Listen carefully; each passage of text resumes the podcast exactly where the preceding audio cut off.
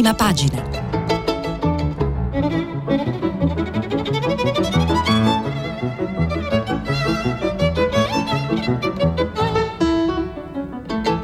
Questa settimana i giornali sono letti e commentati da Stefano Cingolani, editorialista del quotidiano Il Foglio. Per intervenire telefonate al numero verde 800 050 333 sms e whatsapp anche vocali al numero 335 56 34 296. Buona giornata a tutti. Oggi dai quotidiani emergono, mi pare, cinque argomenti principali. Eh, il primo è il ciclone Medicaid che ha investito la Sicilia e devastato oh, Catania e, e a questo si, collega, si, collegano poi anche tutta la grande questione dei cambiamenti climatici, soprattutto dei importantissimi eh, appuntamenti internazionali che si svolgono a cavallo tra questo fine settimana e l'inizio della prossima, il G20 a Roma e il vertice di Glasgow, il cosiddetto COP26. Il secondo argomento sono le pensioni e la rottura tra governo e sindacati eh, la questione dei vaccini ancora, ehm, prolungare non prolungare, che cosa, che, che cosa succederà, ter- il, terzo, il, terzo, vaccino, eh, insomma continuano un po', è un po' un, un seguito delle, delle, delle, delle notizie, delle questioni già dei, dei giorni scorsi, ma ehm, ancora, ancora tiene banco. Il, eh, la legge ZAN che oggi si, vo- si, voterà al Senato a scrutinio segreto e, tutti i giornali dicono che questo è il, il modo per affossarla. Eh, le ricadute ancora della rottura sul Monte dei Paschi di Siena, la rottura tra, in questo caso tra governo e la banca eh, eh, Unicredit. Questi sono i cinque argomenti i più importanti, i primi due eh, sono nettamente dominanti. Il Corriere della Sera apre infatti il suo giornale con una, una grande e impressionante foto di Catania sommersa dall'acqua, paura e morte a Catania, città sommersa dal nubifragio e, e infatti il, il titolo eh, del Corriere della Sera, il sindaco dice restate a casa. C'è poi un, richiamata in prima pagina un'intervista a Alok Sharma che presiederà il COP26, il vertice di Glasgow, il primo e il 2 eh, novembre, quindi lunedì e martedì prossimo. E l'intervista di Sara Gandolfi dice Sharma è l'esame finale sul clima, Xi Jinping ci ripensi e venga in Scozia, poi leggerò alcuni passaggi eh, eh, eh di, su questo. Mm, ancora mm, eh, alta tensione sulle pensioni è il titolo di centropagina del Corriere della Sera. C'è un'intervista a Prodi che dice che errore lo scaricabarile sarebbero i partiti che stanno scaricando i problemi, i loro problemi sul capo del governo, dice Romano Prodi intervistato da Federico uh, Fubini. Ancora sulla, sulla prima pagina vediamo richiamata velocità e sosta, arriva la stretta sui monopattini, nuove regole e poi mh, questi sono diciamo, gli argomenti, eh, le notizie, gli argomenti principali, terza dose, scorte per tutti, insomma quello che un po', che un po vi dicevo.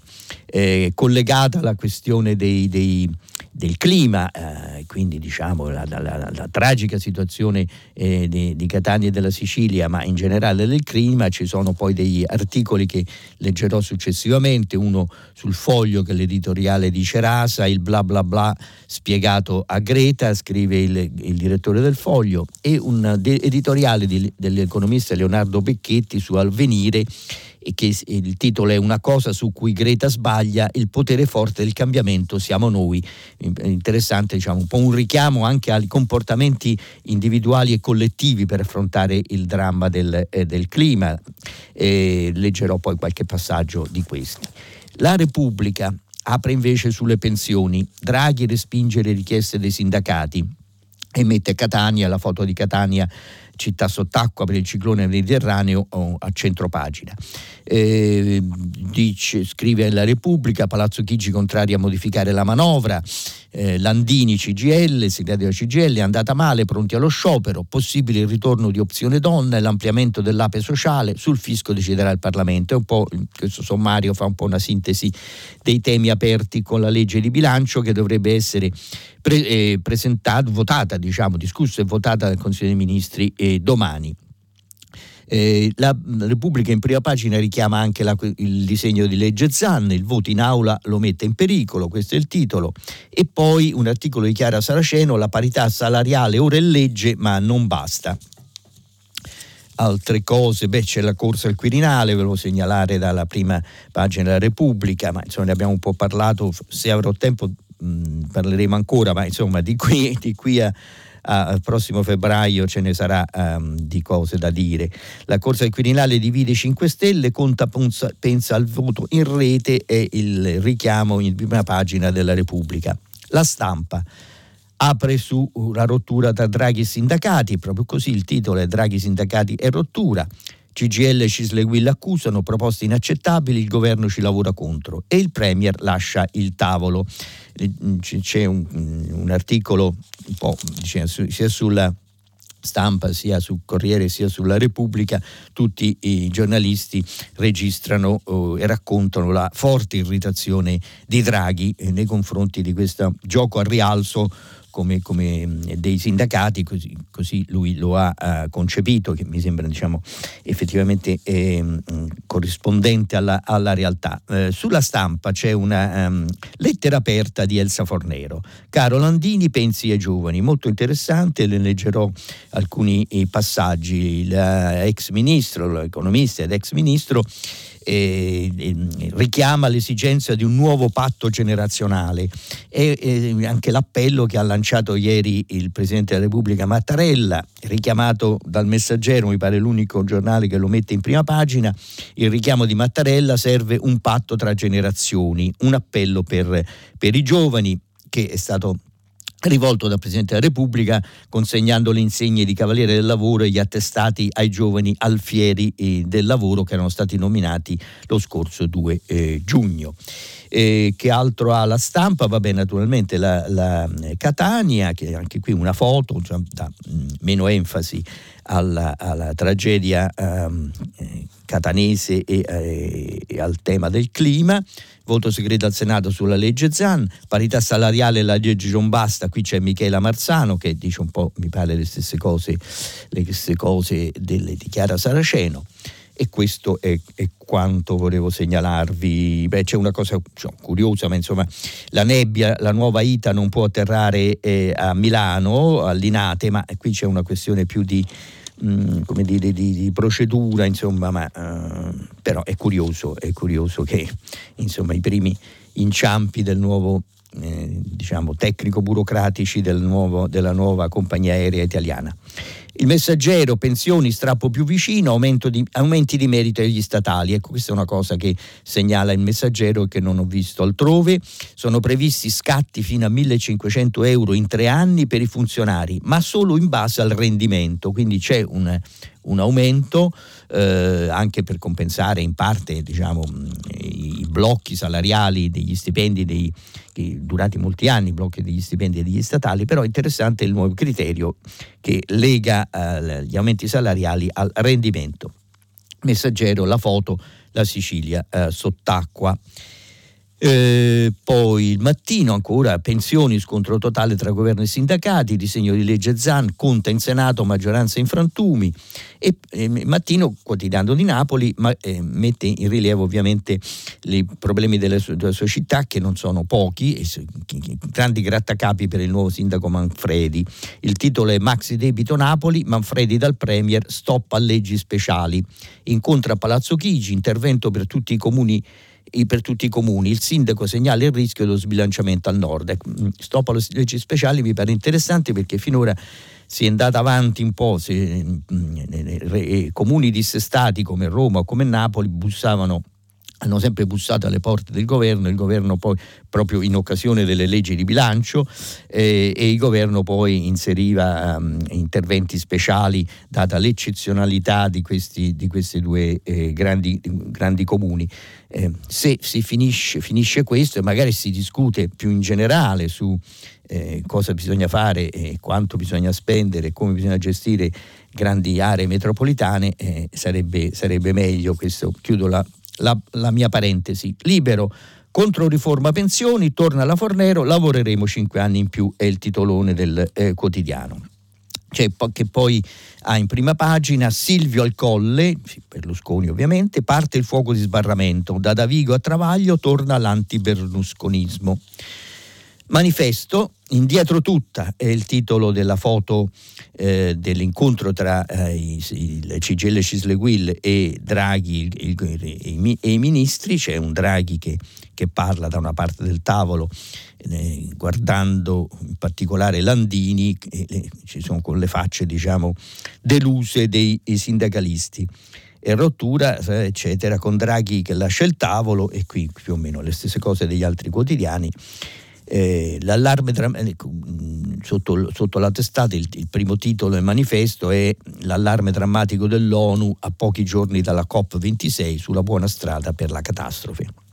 Il Sole 24 ore ha un'apertura diciamo eh, totalmente diversa, Venture Capital 2 miliardi in arrivo, eh, richiama in prima pagina ancora il seguito della vicenda Montepaschi, il, il, il, Ministero dell'Economia e delle Finanze vuole discontinuità, questa è una cosa appunto che non ho trovato altrove, insomma ci sarebbe, ci sarebbe l'intenzione di eh, rimettere mano alla, ai vertici del Monte dei Paschi, forse anche all'amministratore delegato, ieri c'era, c'erano alcuni giornali che, mm, che diciamo, ehm, scrivevano che si sta cercando un, un banchiere di, no, di, grido, di nome, di, di spessore, diciamo, e di autorevolezza soprattutto per tentare di affrontare questa mh, mm, difficile situazione. In sostanza il governo punta a rinviare e chiederà un rinvio a, a, Bruxelles, rinviare addirittura di un anno, forse un anno e mezzo, prendere tempo e cercare, tamponare la situazione con un, con, eh, un aumento di capitale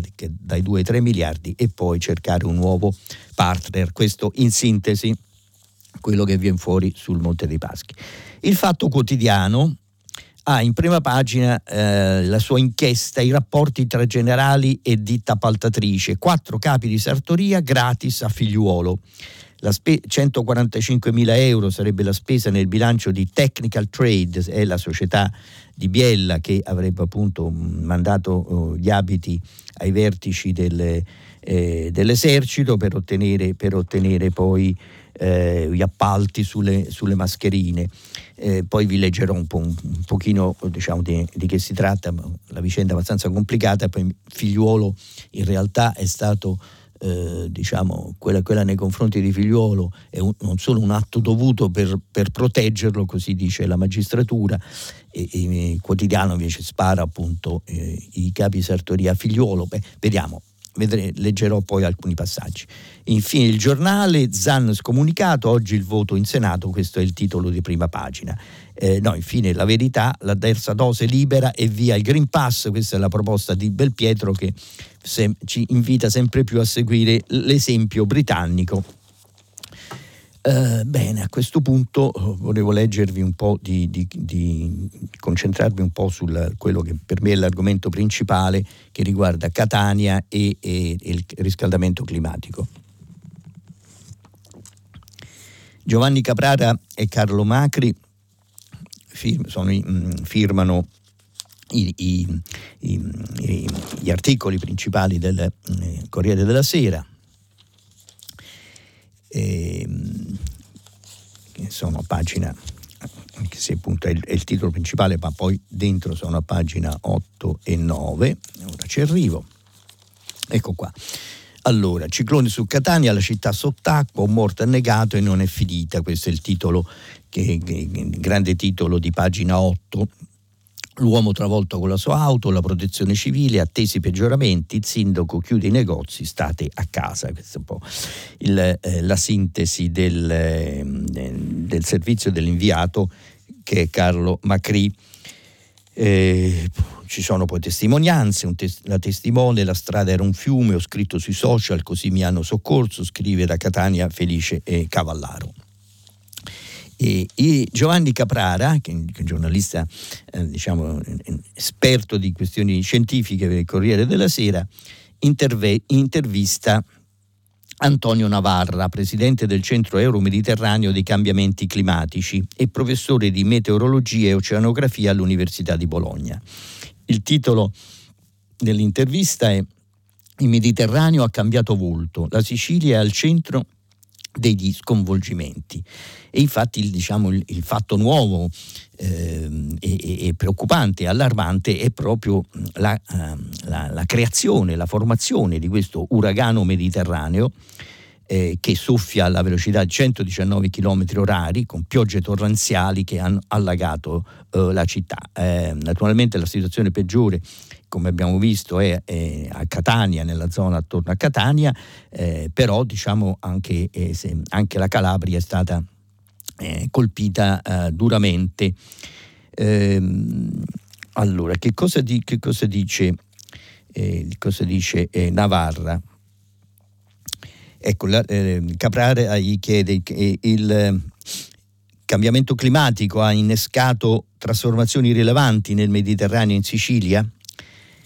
Tutta l'area, risponde Navarra, è già un hotspot, una macchia calda della geografia. Ora stiamo cercando di capire se con il cambiamento climatico questi fenomeni diventeranno ancora più intensi, se cambierà il loro carattere con l'intensificarsi della loro frequenza. Non disponiamo ancora di risultati definitivi, ma siamo impegnati a decifrare gli elementi più critici. Certo, la Sicilia, per la sua posizione, subisce già importanti effetti negativi. Quali? L'effetto principale è l'aumento della temperatura e dei conseguenti fenomeni estremi, ben evidenti nelle statistiche. Altrettanto evidente è la concentrazione delle precipitazioni in un numero inferiore di giorni. L'isola è una delle regioni più sensibili, anche se nella realtà questa alterazione riguarda tutto il Mediterraneo, che si trova in una eh, situazione di, eh, di frontiera. Le conseguenze? Il Mediterraneo si è riscaldato nella media di riscaldamento globale, anzi un po, più, un po' di più. Quindi il cambiamento climatico ha già provocato uno spostamento verso nord delle condizioni prime esistenti più a sud, con un vero inglobamento nell'area subtropicale. L'estate e la stagione secca sono sempre più lunghe, con effetti sulle coltivazioni agricole dalla Sicilia alle regioni più settentrionali. Quindi questo è molto importante perché al di là degli eventi catastrofici naturalmente che sono oh, le, questioni più, più, rilevanti, quelle che colpiscono immediatamente eh, le, la gente, cioè, distruggono, eh, distruggono, risorse e città. Eh, l'altra questione è come eh, se questo cambiamento climatico sta trasformando anche le attività economiche, a cominciare, a cominciare dalla agricoltura e come trasforma poi il modo di, di trasformerà sempre di più il modo di vivere di vivere eh, sia, sia, in campagna sia eh, nelle eh, città. E, ehm, a pagina 19 c'è l'intervista che vi avevo mm, eh, annunciato prima di, eh, fatta da Sara Gandolfi, l'intervista con Alok Sharma che è l'uomo che è stato scelto eh, dal governo britannico per gestire quello che si preannuncia come un vertice difficile se non impossibile, scrive Sara Gandolfi. Perché eh, rischia di essere impossibile? A meno di una settimana dall'apertura dei lavori, l'ennesimo rapporto dell'ONU rivela che piani nazionali non vincolanti per la riduzione delle emissioni di gas ad effetto serra nel prossimo decennio sono ben lontani dallo sforzo necessario per evitare un pericoloso aumento delle temperature globali, scrive Sara Gandolfi. Nell'attuale scenario si va verso un più 2,7 gradi entro il 2100. Nel corso di un colloquio ristretto con i media, media internazionali, organizzato dalla piattaforma eccetera eccetera, cui ha partecipato il Corriere, Sharma ha ammesso che il mondo sta andando verso l'esame finale non molto preparato a dire il vero. Abbiamo ancora molte domande difficili a cui rispondere. C'è chi ha fatto almeno i compiti. Sharma elogia l'Unione Europea e gli Stati Uniti di Joe Biden. Il suo impegno per la riuscita del COP26 è reale, dice ma anche tutti gli stati del G7 che si sono compromessi a non finanziare più centrali a carbone all'estero, come hanno fatto poi anche la Corea del Sud e la Cina per quanto riguarda l'eliminazione graduale del carbone a livello nazionale è una questione che non siamo riusciti a superare al G20 ministeriale di Napoli, ammette Sharma. L'abbiamo rinviato al G20 dei leader, cioè appuntamento che avverrà qui a Roma eh, sabato e domenica. Sabato si annuncia una giornata davvero cruciale, poi vi leggerò un po', um, un po di cose, eh, che, soprattutto dalla Repubblica. Allora, restano le previsioni generali poco confortanti eh, gli NDC aggiornati da diversi paesi, fra questi Gran Bretagna, Unione Europea e Stati Uniti, produrrebbero collettivamente solo un settimo dei tagli aggiuntivi alle emissioni necessarie in questo decennio, decennio, per limitare il riscaldamento globale a 1,5 gradi, al di sopra dei livelli pre-industriali.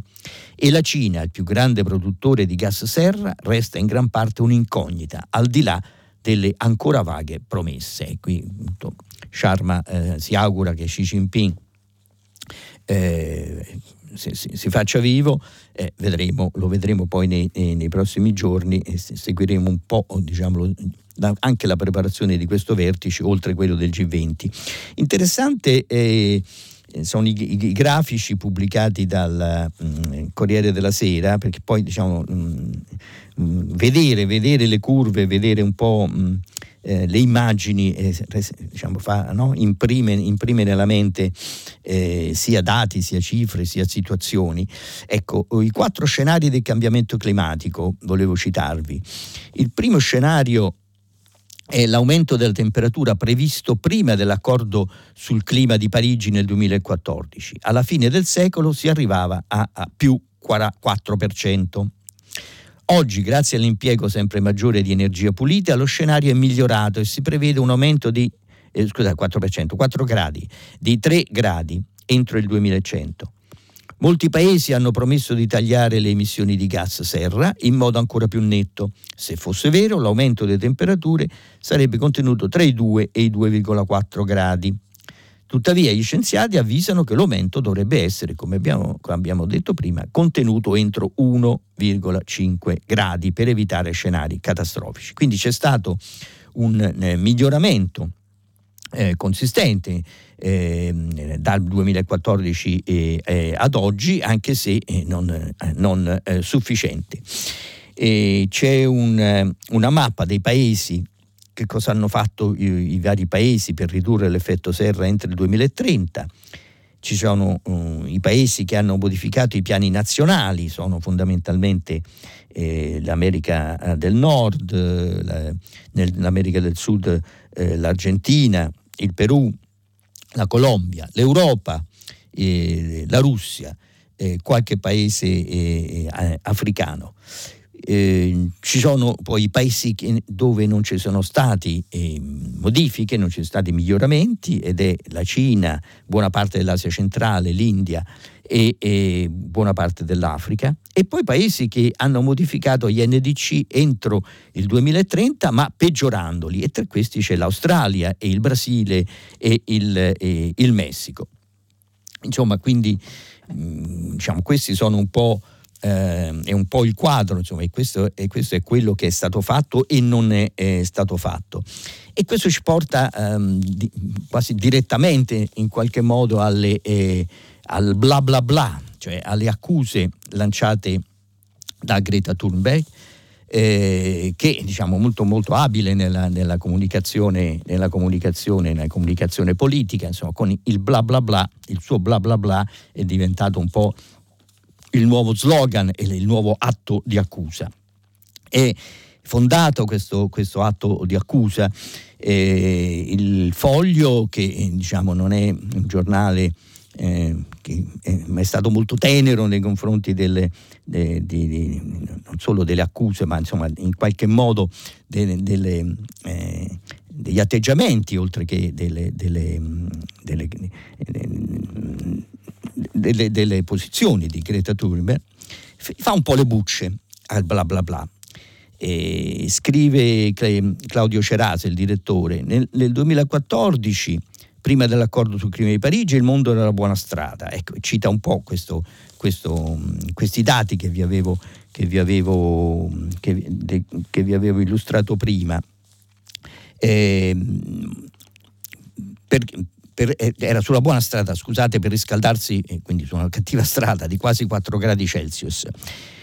Eh, poi siano scesi a 2, 2,4, poi l'obiettivo di 1,5 è, è, ancora, è ancora lontano. però ecco, è vero che l'obiettivo è lontano, ma ehm, è scorretto, è sbagliato non eh, sottolineare eh, questi, eh, questi eh, miglioramenti, questi passi avanti, anche perché questi passi avanti non sono, eh, non sono um, statistici naturalmente, richiedono, hanno dietro e significano uh, grandi cambiamenti economico, economico-sociali con ricadute molto, molto forti, positive diciamo, su, agli effetti della riduzione del, del eh, dell'effetto serra, insomma, eh, positivi sul clima, e, e, diciamo, però oh, bisogna, bisogna, calcolare anche le ricadute, le ricadute eh, sociali. scrive, scrive, mh, mm, scrive Cerasa. Eh, è stato detto che l'attenzione, citando, citando eh, Roger Pilk, docente dell'Università del Colorado, autore del saggio di Climate Fix, sì, è stato detto che l'attenzione per l'ambiente è un bene di lusso, a noi accessibile solo oltre un certo tenore di vita, ma c'è anche un aspetto più pratico. Più diventiamo ricchi, più efficiente è la nostra gestione delle risorse.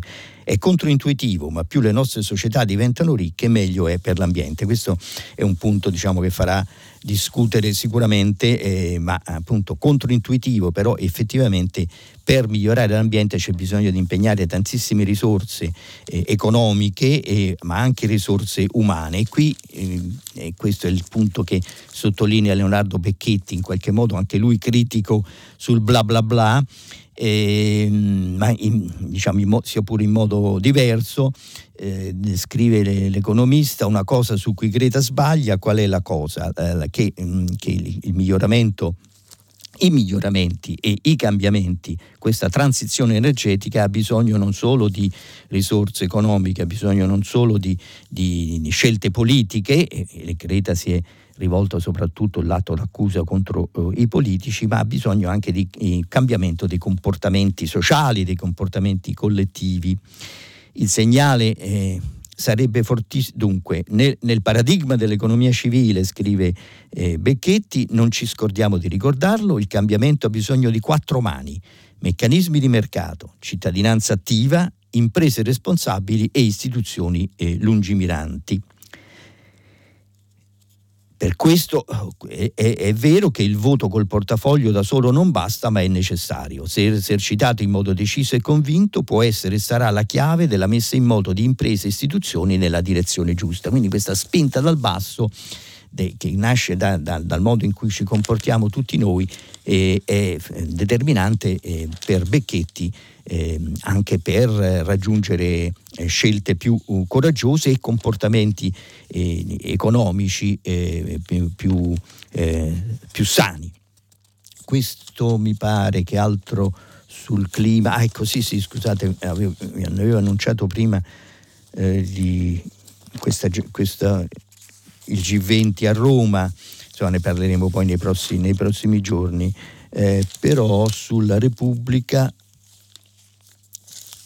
ecco c'è un articolo, Tommaso Ciriaco, che, che parla dell'agenda Draghi per il patto del G20. Sappiamo che eh, Draghi, l'Italia appunto è, è l'ospite del, del, G20, è a guida del G20 e Mario Draghi ha impegnato moltissimo della sua autorevolezza del, del, e anche del suo, del suo tempo per eh, far sì che, questo, che il G20 eh, abbia, abbia, successo. Quali sono i temi? I temi sono il clima, questo l'abbiamo, ne abbiamo già parlato, le politiche di contrasto alla pandemia, la ripresa economica e la crisi afghana. E questo è, è, è stato messo, questo, la crisi afghana è stata inserita nell'agenda proprio oh, da Draghi eh, subito dopo la, eh, la, la, la ritirata eh, americana dall'Afghanistan. Ehm,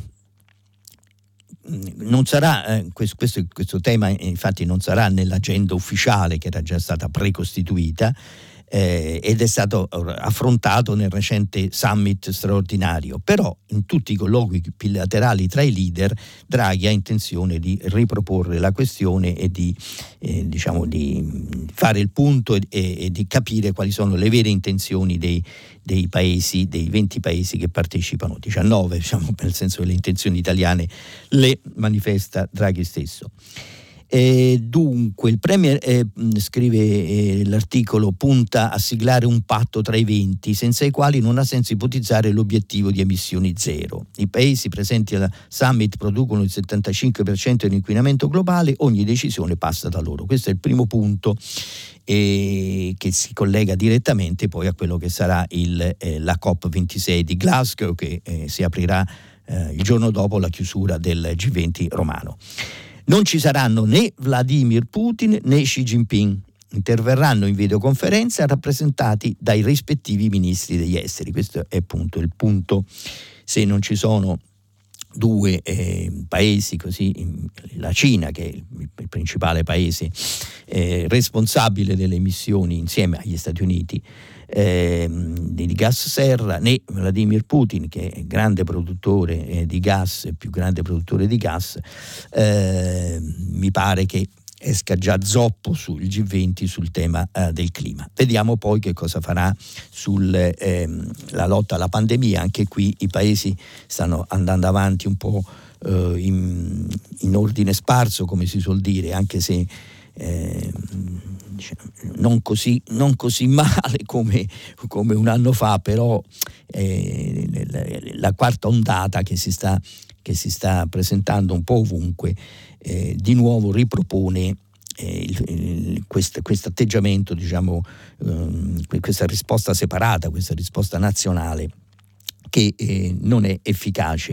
Vi volevo segnalare anche eh, un, un, un, articolo um, che è un po' di servizio, un po' di costume su cosa succederà a Roma nei prossimi due giorni e shopping in via Condotti e 5.000 agenti mobilitati, il vertice da Glamour e allerta, scrive Alessandra Paolini. Insomma, praticamente tutto il centro di Roma, soprattutto sabato, sarà, sarà coinvolto in un, modo, in un modo o nell'altro, anche perché ci saranno una serie di eh, manifestazioni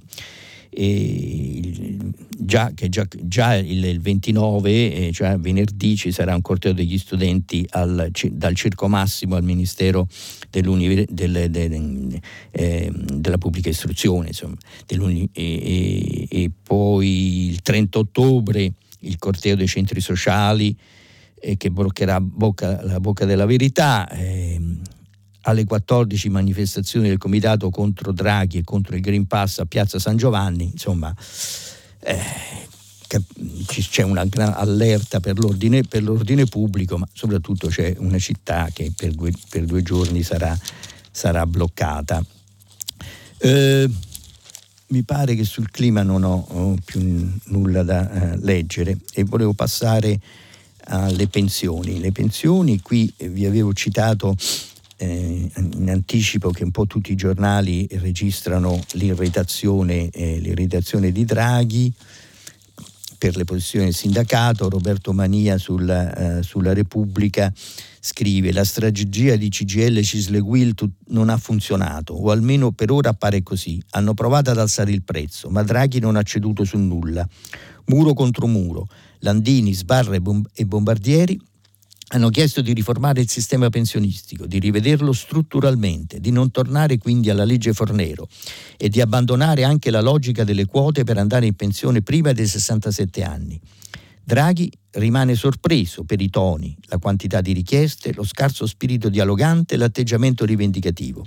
Lo dice esplicitamente ai leader sindacali dopo averli ascoltati seduto a braccia conserte. Spiega che ci sono tante risorse per le politiche sociali, oltre che per la riforma del fisco. Alza la voce per respingere l'idea di una nuova riforma pensionistica. C'è già, è te- questa è la sua tesi, ed è la riforma Fornero quella imposta dalla Banca Centrale Europea con la famosa lettera dell'agosto del 2011 firmata da Jean-Claude Trichet e dello stesso Draghi, che allora era eh, governatore della Banca d'Italia, e che eh, da lì a poco assumerà la presidenza dell'Eurotower di Francoforte. Draghi insiste, non si torna indietro, quando, a quando le pensioni costituivano la maggiore fonte di squilibrio per i conti pubblici. Questo è quel che scrive Mania, poi anche su, sul Corriere della Sera Marco Galluzzo, il Premier difende le sue scelte, indietro non si torna, il confronto non decolla perché le distanze sono quasi siderali.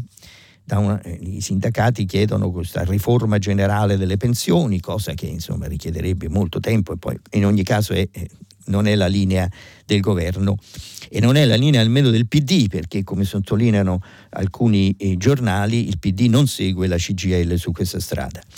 Non mi aspettavo un intervento tanto polemico, ha detto Draghi al, al leader della Will Pierpaolo Bombardieri. Con 3 miliardi sugli ammortizzatori sociali e 8 sulla riduzione delle tasse mi sarei aspettato un atteggiamento diverso. La manovra è un, corpo, un pacchetto corposo di misure.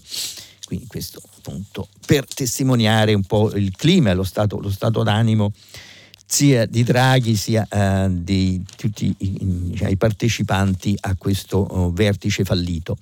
Allora, il ritorno alla Fornero e qui c'è Elsa Fornero che scrive sulla stampa e manda una lettera aperta indirizzata direttamente a eh, Landini. Gentile Maurizio Landini, lei conosce meglio di me la condizione dei giovani dell'Italia di oggi, scrive la Fornero.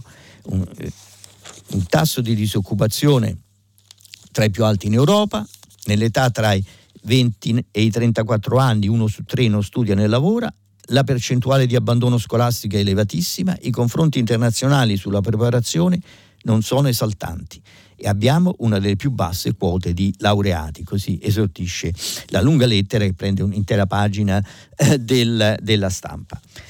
Come è potuto accadere tutto questo? si chiede eh, l'economista ed ex ministro del lavoro. Come non vedervi il risultato di una progressiva riduzione del lavoro, sia quantitativa, con un tasso di occupazione tra i più bassi in Europa, sia qualitativa, con la produttività media che ristagna anziché crescere?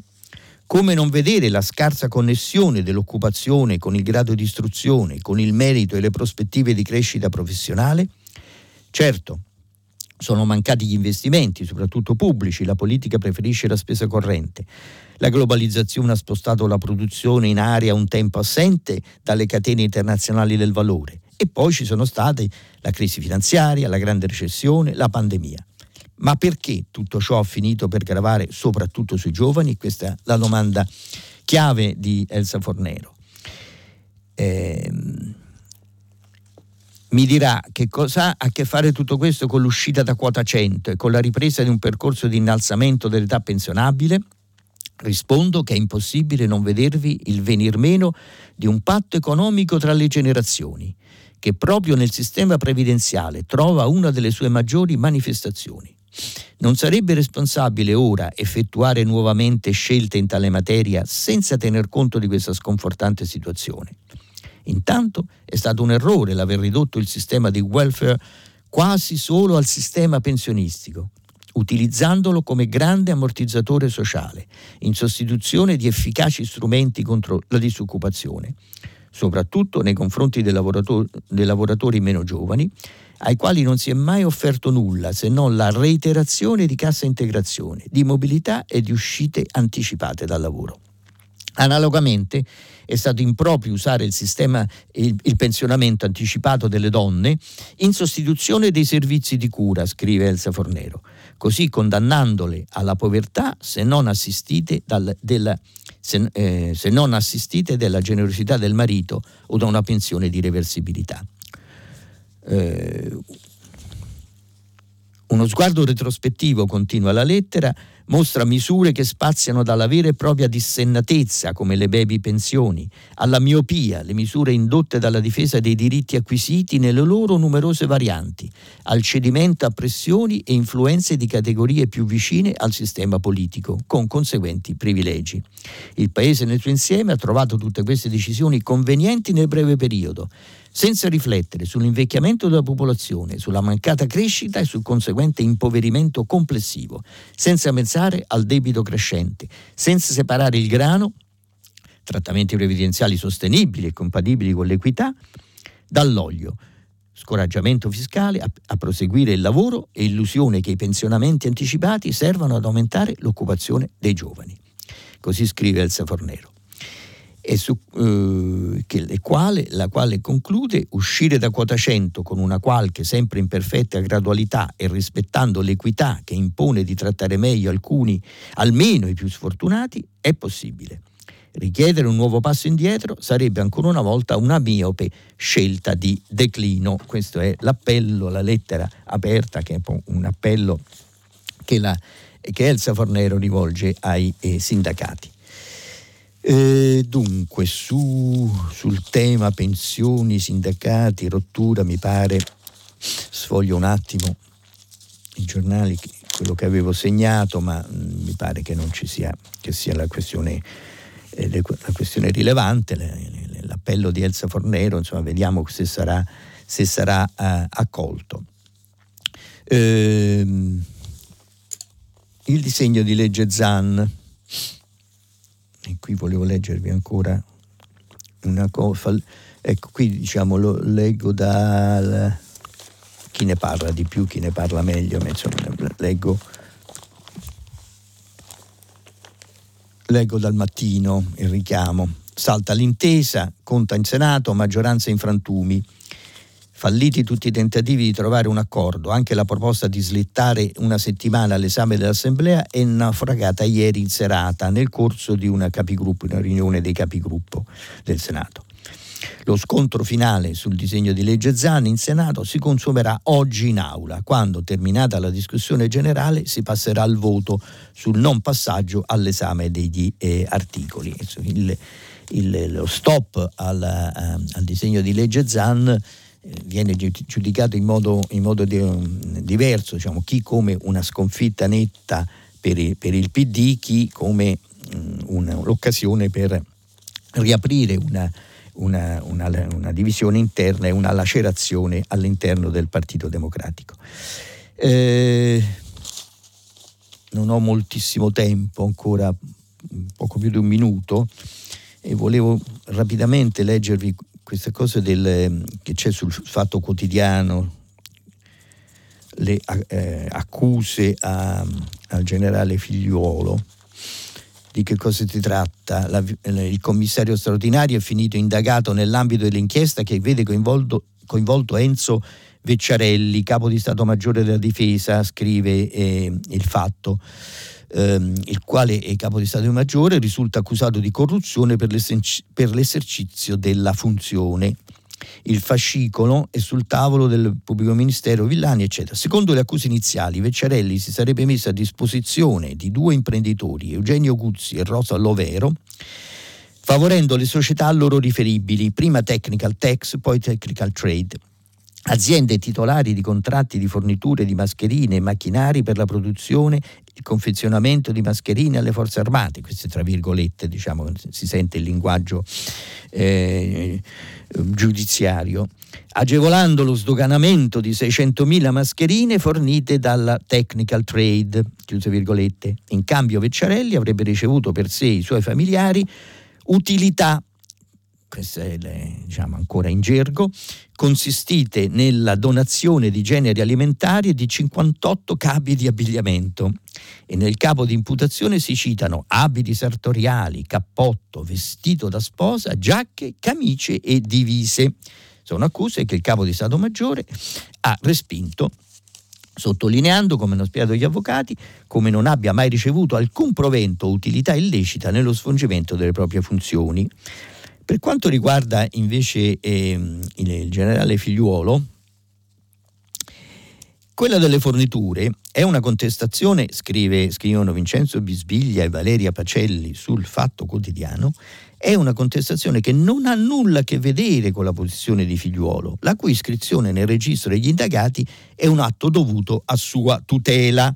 E nelle prossime settimane la Procura di Roma potrebbe chiedere l'archiviazione, però il titolo è eh, quattro capi di sartoria gratis a figliuolo, insomma vedremo gli sviluppi se ci saranno di quest- anche questa inchiesta.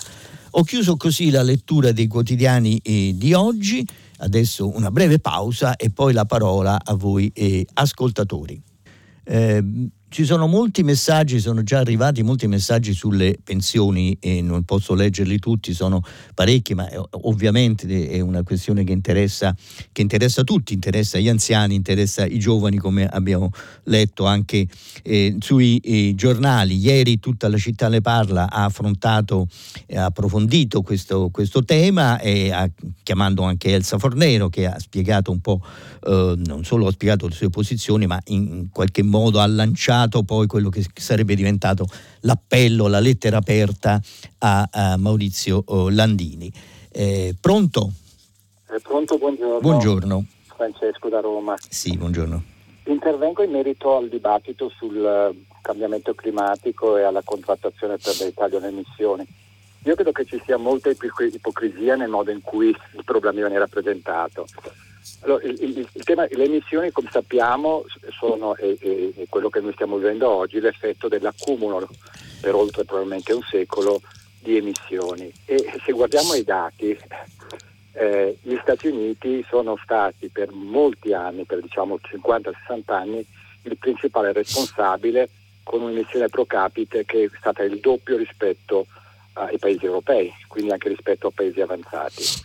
Quindi il problema oggi è di un debito accumulato dei paesi occidentali, ma soprattutto degli Stati Uniti, nei confronti dei paesi che non hanno utilizzato eh, le risorse ambientali allo stesso modo. Quindi chiedere oggi alla Cina, all'India, di eh, assumersi la responsabilità di tagliare le emissioni, quando il paese che tuttora è meno efficiente dal punto di vista delle emissioni pro capite degli Stati Uniti, è una grande ipocrisia, soprattutto non accetteranno mai questi paesi di eh, eh, agire eh, alla stessa maniera con lo stesso impegno dei paesi occidentali, soprattutto degli Stati Uniti che ancora hanno fatto pochissimo in termini di riduzione della, loro, oh, del loro sistema eh, eh, energetico e quindi la loro efficienza energetica. Tuttora gli Stati Uniti sono il principale inquinatore in termini di emissioni eh, eh, pro capite, che è il dato più importante. Certo. Le emissioni totali dipendono dalla popolazione. Certo, certo. Oh, ha perfettamente ragione, sono assolutamente d'accordo con lei. Questo è un punto, è un punto chiave, un punto chiave anche quando si parla del bla bla bla di Greta, e, e perché insomma il bla bla bla eh, non riguarda tanto l'Europa, è, è, l'Unione Europea è quella che ha fatto i passi avanti e sta facendo i passi avanti più drastici, anche pagando appunto, come accennavo prima, dei, delle le ricadute dei prezzi anche eh, sociali, economico-sociali, per, eh, per, spingere, per spingere in avanti per questa trasformazione la transizione energetica. E gli Stati Uniti invece non stanno seguendo. Ora vediamo che cosa proporrà Biden, cosa farà Biden in questi, in, cosa dirà nei prossimi giorni, diciamo, in questi due grandi appuntamenti che ci sono eh, a Roma e a Glasgow, eh, però è chiaro che eh, l'apparato produttivo, la struttura economica eh, e le decisioni politiche negli Stati Uniti non vanno in questo senso. Gli Stati Uniti sono, sono ancora eh, frenano, insomma, non dico che sono, un, sono se vogliamo, storicamente parlando, sono la grande eh, palla al piede da questo punto di vista. C'è una grande prevalenza delle industrie tradizionali che sono protette e, e sostenute. Eh, durante l'amministrazione Trump, Trump ne ha fatto poi una, una, propria bandiera, quella di rilanciare le perforazioni, di rilanciare le, il petrolio, di rilanciare eh, il carbone, le miniere, eccetera. Eh, però al di là di questo, diciamo, più in generale è la struttura economica degli Stati Uniti, diciamo, c'è una resistenza di fondo a una trasformazione della sua struttura economica interna, che sembra paradossale perché nello stesso tempo gli Stati Uniti sono all'avanguardia nella rivoluzione digitale, quindi sono i due volti di questo, di questo enorme paese, paese continente, insomma, pieno, pieno di, di contraddizioni. Lei dice giustamente se gli Stati Uniti non fanno il primo passo, beh, perché chiederlo alla Cina e all'India? India.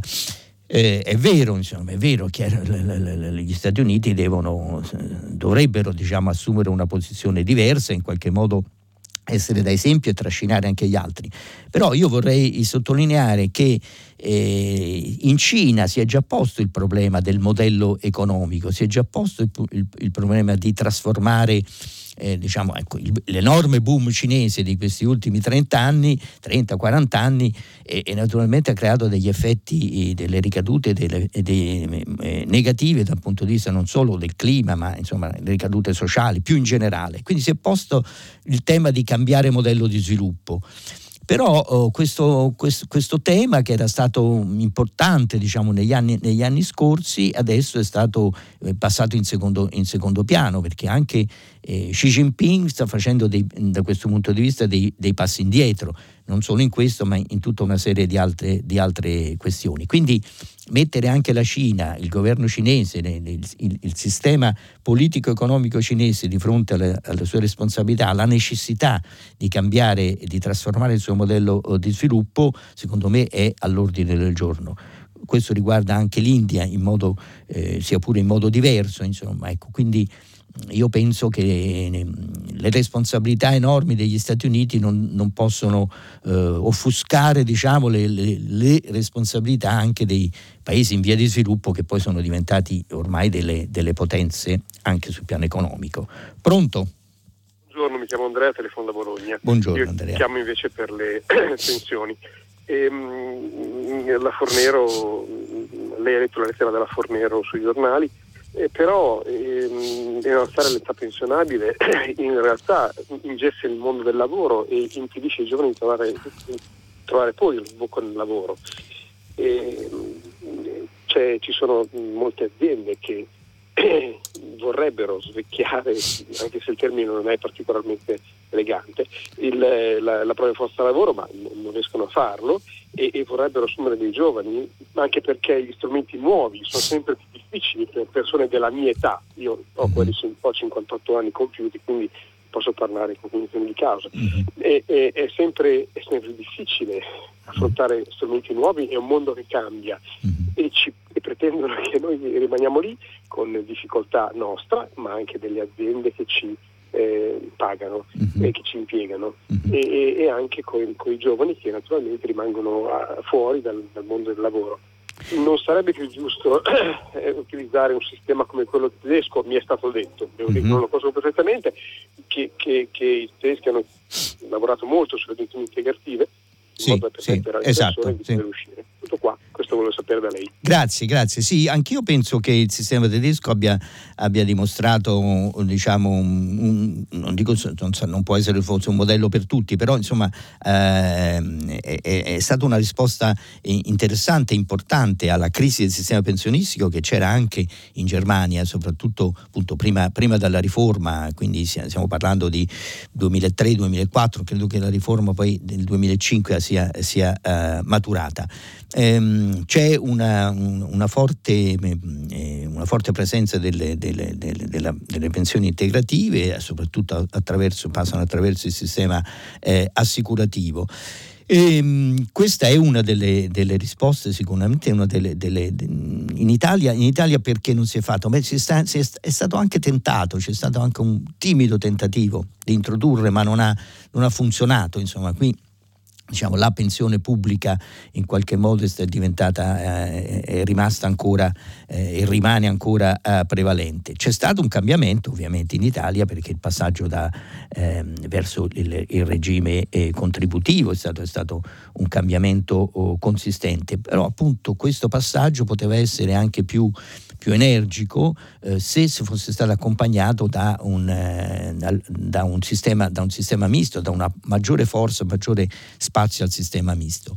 Più in generale io penso che Elsa Fornero abbia, abbia, ragione a collegare la questione delle pensioni direttamente alla, alla, questione del mercato del lavoro, perché è dentro il grande problema del, del, mercato del lavoro, è dentro il problema di una, un mercato del lavoro oh, che nello stesso tempo rigido e frantumato come quello oh, italiano, eh, nel quale eh, appunto che viene affrontato per fasce generazionali e non come eh, in modo sistemico, come nel suo, nel suo insieme non c'è dubbio che i lavori, il modo di lavorare e, e, e i lavori offerti oggi hanno, sono diversi dal passato, la trasformazione che sappiamo dell'industria, dei servizi, eccetera, eccetera, non la faccio lunga, richiede, richiede di ripensare eh, tutto, per esempio eh, anche un, un, mercato del lavoro, mercato del lavoro per, per, gli anziani o comunque per quelli che escono mh, mm, dal, eh, eh, dal lavoro dipendente e, insomma, e hanno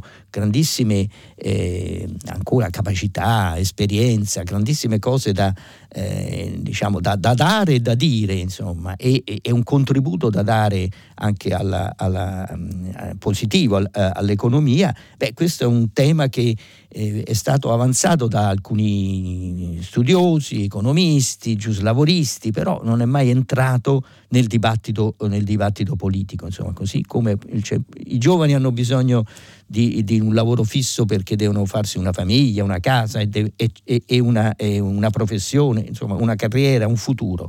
gli anziani non possono restare ovviamente per vent'anni seduti su una panchina, insomma, e quindi bisogna pensare un po' pensare nel suo insieme alle trasformazioni che, eh, che, che, sta vivendo la nostra società e a come affrontarle. Ecco, da questo punto di vista penso che diciamo, la, la Elsa Ferrera abbia colto il tema quando parla di, di un nuovo patto uh, tra, tra, le generazioni, insomma, che poi è un nuovo patto sociale, la, la discussione del nuovo, del nuovo patto sociale. Allora, chiudo che cosa c'entra tutto questo con quello che è successo ieri? Beh, diciamo, l'atteggiamento di, del governo, di Draghi e del governo è pragmatico. Adesso affrontiamo eh, la questione di, di, di, quota 100, torniamo diciamo, il ritorno alla, alla Fornero al, diciamo, progressivo ai 67 anni è un modo per tamponare la, eh, eh, la situazione e rendere eh, il sistema pensionistico solvibile. Eh, eh, però certo questo oh, non, non, affronta e non risolve questa questione più ampia che è stata posta anche da, da Elsa Fornero, quindi c'è un po' un problema di, di due tempi. Io penso che in fondo quando i sindacati chiedono una riforma complessiva hanno ragione, però questo oggi come oggi diventa un modo per non fare nulla e per rinviare, per rinviare alle calende greche insomma, eh, la questione pensionistica che invece è, è urgente. Pronto? Eh, buongiorno, mi sì, chiamo buongiorno. Bonaria e chiamo da Pesaro. Innanzitutto grazie a Radio 3. Allora io volevo parlare ancora del problema dei giovani e del loro futuro. E, mh, volevo introdurre la proposta di Fabrizio Barca ed, ed anche di, dell'Alleanza contro la povertà no? su mh, dotare i giovani di un, di un tot di, di soldi eh, secondo delle norme e dei progetti accettabili. Sì. E, dunque, eh, lui parlava della, di una patrimoniale, ovviamente per i patrimoni più ricchi, che possa appunto dotare questi giovani di un, di un tot di, di soldi. E, dunque, una, mm, una proposta del genere attua la Costituzione, secondo la quale chi ha di più deve più, eh, più fare qualcosa per la società. E questa proposta secondo me eh, allontana la contrapposizione fra giovani e vecchi e, e, mh, mm, e ferma l'emorragia dei giovani che scappano all'estero. Secondo grazie. me è una proposta giusta. Ecco, grazie. Grazie a lei, ma io non sono molto d'accordo nel, in questo, questo um, diciamo, uh, approccio, chiamiamolo assistenziale, insomma, cioè diamo ai giovani dei, dei, dei soldi. Per, io credo che bisogna dare ai giovani del lavoro e bisogna spingere sempre di più per questo, per aprire il, eh, il mercato del lavoro, per aprire diciamo, le occasioni di lavoro. Oggi come oggi queste occasioni di lavoro stanno aumentando, tutti i giorni ci sono esempi diciamo, di mancanza di lavori di ogni genere, intendiamoci, non sono solo i braccianti eh, eh, o l'edilizia o, o che o, sono, sono lavori, c'è un'esigenza di tecnici, di ingegneri, di fisici, di matematici, insomma Mm, c'è una enorme eh, esigenza di, di, di, nuovi, di nuovi lavori e di importare nuove, nuova forza a lavoro. Io credo che lì dobbiamo concentrare i nostri, i, i nostri sforzi. Per quanto riguarda l'aiuto ai giovani e anche ai giovani che studiano, per, ad esempio in molti paesi del nord Europa, anche in Germania o in Svezia, c'è questo, questo eh, ormai diciamo, istituzionale eh, un prestito oh, ai, eh, ai, giovani da parte, un, da parte, delle banche, un prestito che, questi prestiti sono in qualche modo garantiti eh, dai governi, ma non sono soldi che escono dai governi, prestiti che cominciano, la cui restituzione comincia a lungo termine nel momento in cui i giovani trovano un, eh, un lavoro. Eh, questo consente a molti, a molti, ragazzi che non hanno, eh, che, che, diciamo più poveri, che non hanno la disponibilità appunto di essere mantenuti dalle famiglie eh, a lungo nelle, negli studi e nell'università, di, di, andare avanti. E in qualche modo è un legame anche culturale eh, eh, tra erogazioni monetarie e lavoro. Io penso che più noi puntiamo su erogazioni monetarie scisse dal lavoro, più approfondiamo questa rottura del rapporto, del rapporto col lavoro, che per me, dal mio punto di vista, è una rottura anche culturale, etica, non soltanto, non soltanto oh, economica. Pronto? Pronto, buongiorno, salve. Eh, io sono Rossella da Roma. Sì, buongiorno. Volevo, buongiorno, salve. E volevo chiedere cosa ne pensa di come è stata diffusa una notizia sui giornali italiani e soprattutto che mh, questa notizia è stata data ieri eh, per penso la maggior parte delle persone da fuori dal coro di Mario Giordano. Praticamente sembrerebbe che l'allarme Covid eh, sia un'invenzione dei giornali italiani e questa è una notizia che anche del 26 eh, ottobre che è stata riportata da Maurizio Belpietro nella verità. Ecco, Dunque, no. sapere questo. Sì. Mi spieghi bene perché tutti noi che tutti quelli che hanno visto questo programma, che peraltro insomma Mario Giordano non era quotato così, ma ultimamente sta diventando il punto di riferimento, lui, Del Pietro, sì. poi c'era anche Nicola Porro, c'erano tutte eh, le prime pagine dei giornali eh, inglesi eh, più importanti. Sì, dunque, eh, era, io l'ho letto ieri, eh, c'era eh, l'articolo di, di, apertura della verità eh, che diceva appunto ma in Inghilterra non sta succedendo niente, che i giornali italiani sono, hanno enfatizzato diciamo, delle cose che magari ci sono qua e là e non sta succedendo assolutamente niente. Ehm, e questo è diventato oggetto, come lei dice giustamente, di una, di una, campagna, di una vera e propria campagna che dà alimento a, uh, ai Novax, su questo, uh, su questo non, uh, non, c'è dubbio. E, ehm, eh, le cose stanno così, non sta davvero succedendo niente in Gran Bretagna.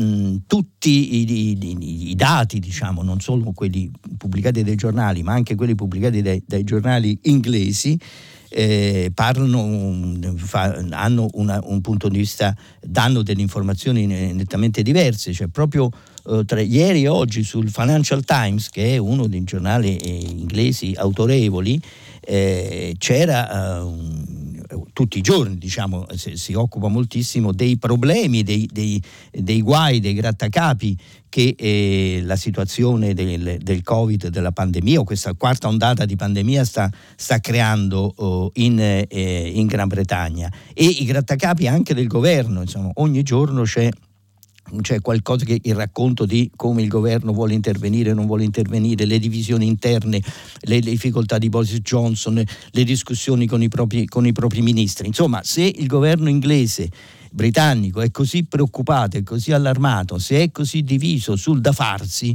eh, insomma mi sembra assolutamente eh, illogico che sia così diviso, così preoccupato, così lacerato sul nulla su, su un uh, flatus vocis o su allarmi lanciati dai giornali italiani. Ora, francamente, questo mi sembra un modo, lo dico, lo dico proprio esplicitamente, un modo non corretto di dare informazioni.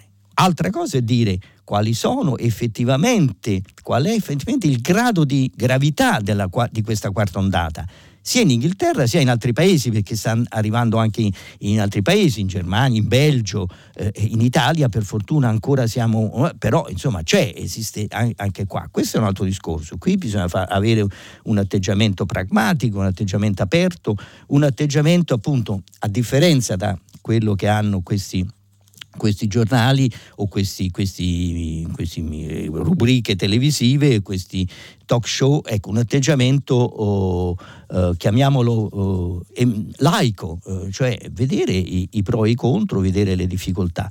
Non siamo in Inghilterra, in Gran Bretagna, nella ondata gravissima dell'anno scorso di quest'inverno, ovviamente non è così, grazie al fatto che, so, che, le, che le vaccinazioni sono state molto ampie, anche se in un modo diverso da quello che abbiamo fatto noi in, eh, in Italia. Eh, quindi diciamo bisogna eh, valutare i dati e le cifre e metterle in relazione con quello che è successo prima, con quello che sta succedendo adesso. Bisogna ave- avere un approccio razionale, non, eh, non eh, emotivo o sensazionalistico a quello, oh, a quello che sta succedendo. Pronto? Eh, pronto, buongiorno signor Cingolani, sono Maria Grazia, chiamo da Lodi e buongiorno anche a tutta la comunità di Radio 3. Anche a lei, eh, buongiorno. Eh, grazie. senta, ehm, in questi giorni noi ascoltiamo, leggiamo le notizie tragiche riguardo alle inondazioni, però non è la prima volta, tutti gli anni, da diversi anni, in questo periodo dell'anno, noi ascoltiamo e leggiamo questo. Ora, poi spesso tutta la città ne parla, se, se ne discute, intervengono esperti, eh, varie persone che si occupano del campo, quindi tecnici. Manca la prevenzione. Mm-hmm. Ci sono i fondi europei, sembra, ma non vengono utilizzati.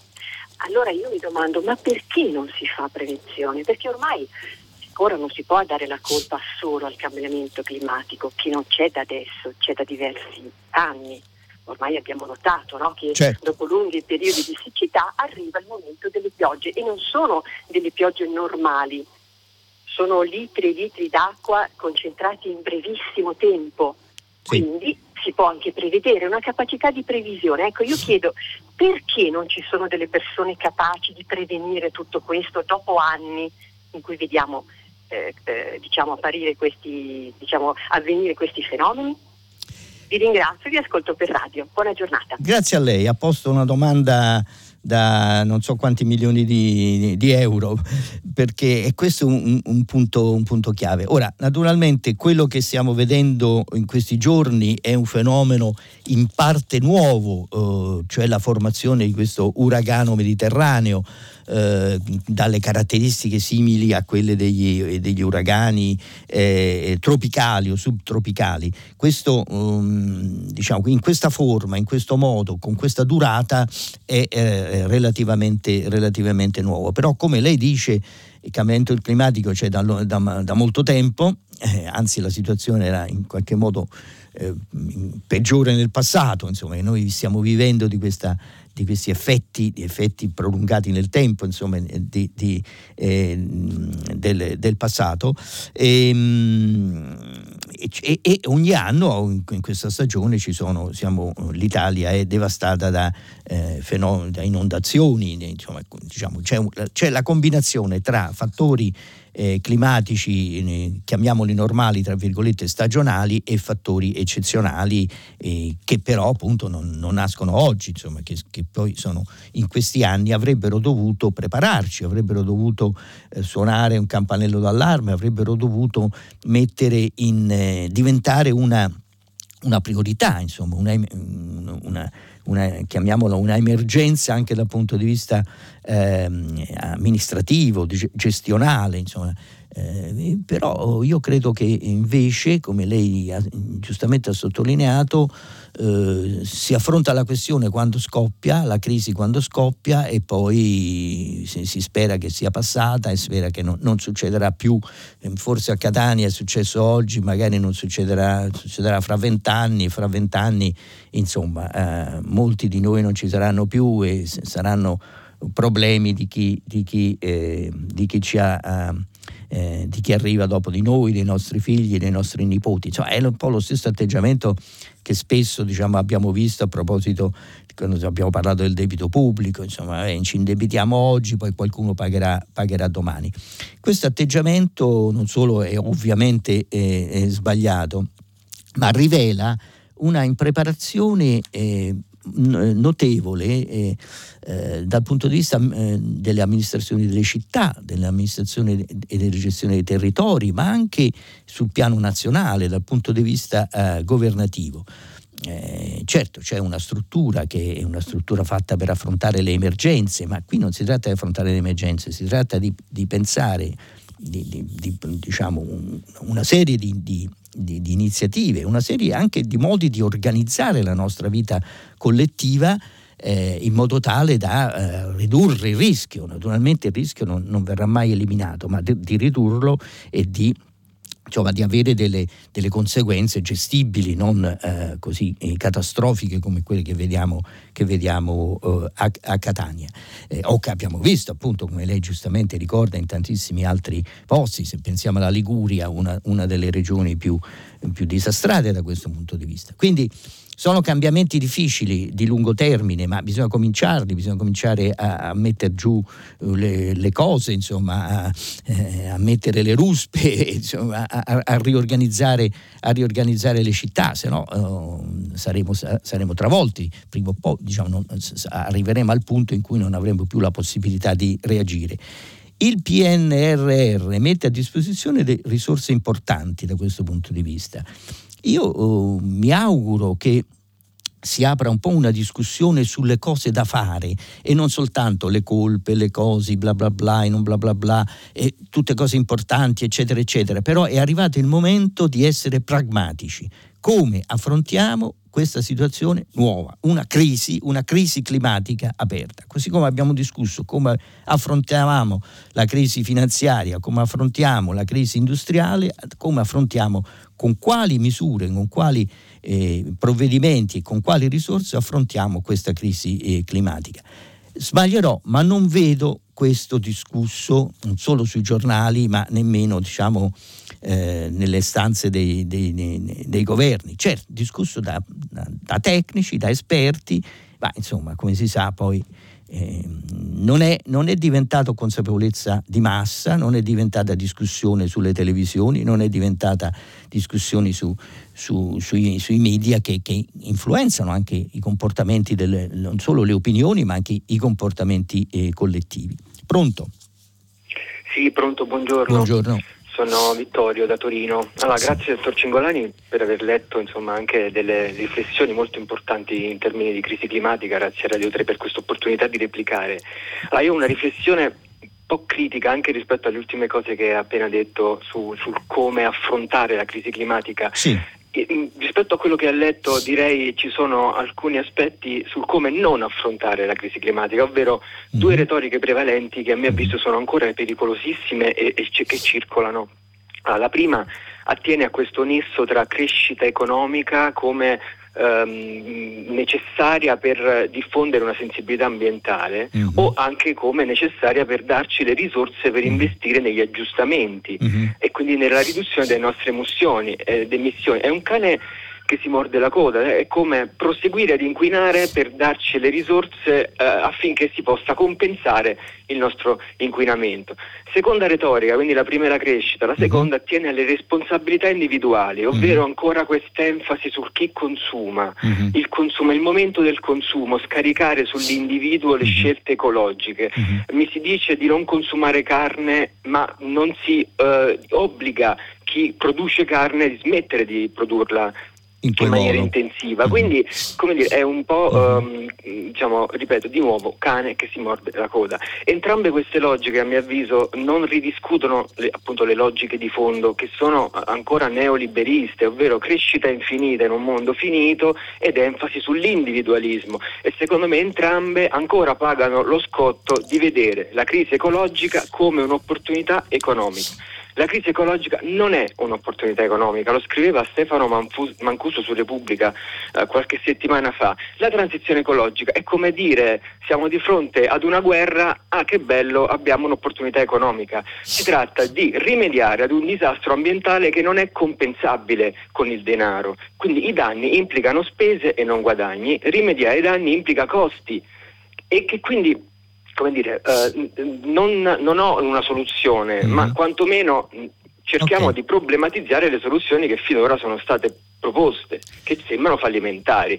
Quindi al di là del bla bla, insomma, non ci concentriamo solo sul bla bla di Greta Thunberg. Benissimo. Grazie mille. Grazie a lei, sì, ha, ha, ragione, ci sono uh, due retoriche, anche più di due, insomma ci sono vari approcci retorici a, a questo, uh, al problema, alla crisi, alla crisi ecologica, come lei la chiama. Il, io penso che eh, al di là poi dei punti di vista, insomma, poi ho citato quelli a cui si riferisce lei, il primo è quello scritto, quello di, di Cerasa sul foglio e, e l'altro è, è, è, quello di Becchetti sul, eh, nell'editoriale sul, eh, sull'avvenire. Eh, ehm, Partirei da quello che lei ha detto, Beh, eh, non è un'opportunità, è come se eh, noi definissimo la, la, la guerra un'opportunità. Beh, io penso che mh, mm, non, questo non, non, sono molto d'accordo con lei, non nel senso che la guerra non sia un'opportunità, ma nel senso che la, la guerra ha generato la risposta, diciamo, la ricostruzione dopo la guerra. Se pensiamo, pensiamo alla, secondo, alla, seconda guerra mondiale, dalla seconda, dalla seconda guerra mondiale eh, i, i, i, paesi, diciamo, i sistemi economici e, e comunque diciamo, i grandi paesi sono usciti totalmente eh, con, eh, trasformati, eh, ma non solo perché ovviamente devono riparare ai guai o ai disastri, terribili disastri provocati dalle guerre, ma perché per il modo in cui hanno riparato a questi disastri. Se noi pensiamo al, al, al piano Marshall in Europa, se pensiamo a, a, a, alla messa in, in, opera di una messa in campo di nuove istituzioni economiche, politiche, democratiche. E, e tutto questo oh, finanziarie, eh, tutto questo eh, è nato mh, durante la guerra.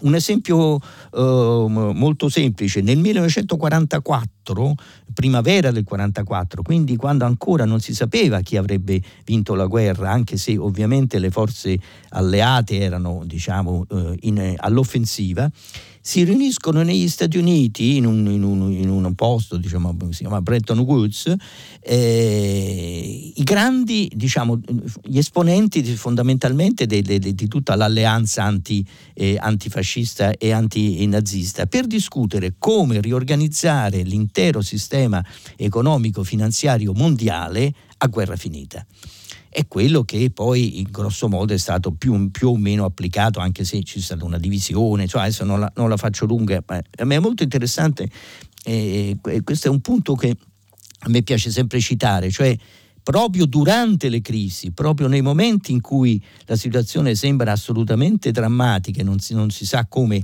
uscirne, è il momento di pensare a come riorganizzare, eh, riorganizzare eh, la società. Ed è quello che in fondo sta eh, sta accadendo in modo eh, incompiuto, ancora approssimativo, contraddittorio, come vogliamo, quello che sta avvenendo oggi con eh, la, la, crisi, quello che si chiama la transizione energetica, quindi con la crisi provocata dalla, dal cambiamento climatico. Eh, e qui è il tema della crescita. Beh, è chiaro che eh, non, diciamo, la crescita significa anche una crescita, non significa ripartire con, con gli stessi modelli di crescita precedenti, anzi significa ripartire, ma ripartire e crescere, perché di crescere c'è, c'è bisogno, non possiamo vivere non si, in una stagnazione, una lunga stagnazione non, non, si vive, insomma si torna indietro, non si resta come, come, siamo, come siamo, oggi. E si torna indietro in senso, appunto, ma veramente un tonfo nel passato. E quindi bisogna crescere, ma crescere in, in modo diverso. E oggi ci sono già alcuni segnali di questo, si sono messe in moto delle forze molto interessanti. Quindi io non sottovaluterei eh, le energie nuove che si stanno sprigionando, eh, non solo la, la, rivoluzione digitale, insomma è un nuovo modo di, di organizzare il lavoro, non solo, eh, non solo, di produrre oggetti diversi, ma è un, è un intero, un, un enorme ripensamento. Insomma, eh, tutto il secolo eh, scorso, diciamo, è un ripensamento su, su alcune fondament- questioni fondamentali, basi eh, su cui è stato costruito il secolo scorso. Insomma. Quindi non sottovaluterei l'importanza di, questi, eh, di, di quelle forze che si, positive che si stanno sprigionando durante, dentro, oh, dentro questa crisi. Lo stesso riguarda il modo di gestire le imprese, tutto il tema della responsabilità delle imprese, della sostenibilità. Insomma, è un calderone che ribolle, ecco, quindi non sarei eh, pessimista, eh, tantomeno se uno è giovane dovrebbe insomma, puntare a, a, a vedere diciamo, eh, tutto quello che di positivo sta nascendo, tutto quello che e favorire diciamo, la crescita e, la trasforma- e questa grande trasformazione. Eh, pronto? Pronto, buongiorno, mi chiamo Bruno, telefono da Roma. Buongiorno. Credo che lei domanda... sia l'ultimo, sì. Faccio una domanda. Certo. Eh, mm, forse un po' retorica, ma la faccio. Dunque, nel, sull'articolo della Fornero faccio riferimento a... Volevo dire, levate le pensioni baby che fanno parte della preistoria, no? Eh, tutto il resto delle, diciamo, iniziative e quindi della fallimentarietà diciamo, di tutto quello che è stato levata la riforma delle pensioni voluta, imposta sì. dalla comunità europea sulla quale quindi, ecco. la domanda è questa, eh, non è quello fondamentalmente, visto che è stato fatto tutta una serie di eh, diciamo, esempi e di, di, di azioni che sono state inefficaci da un certo punto di vista, No? Inefficace a quello che cos'è, che nel sistema economico dove Se, viviamo scusi, noi, Scusi, no, ecco, di... ma qual è la sua domanda? Lei ha detto comincio, eh, comincio con una domanda, però ecco, mi dica. Eh, se mi fa finire di pagare, la fatto. Sono un, 30 secondi che sta parlando.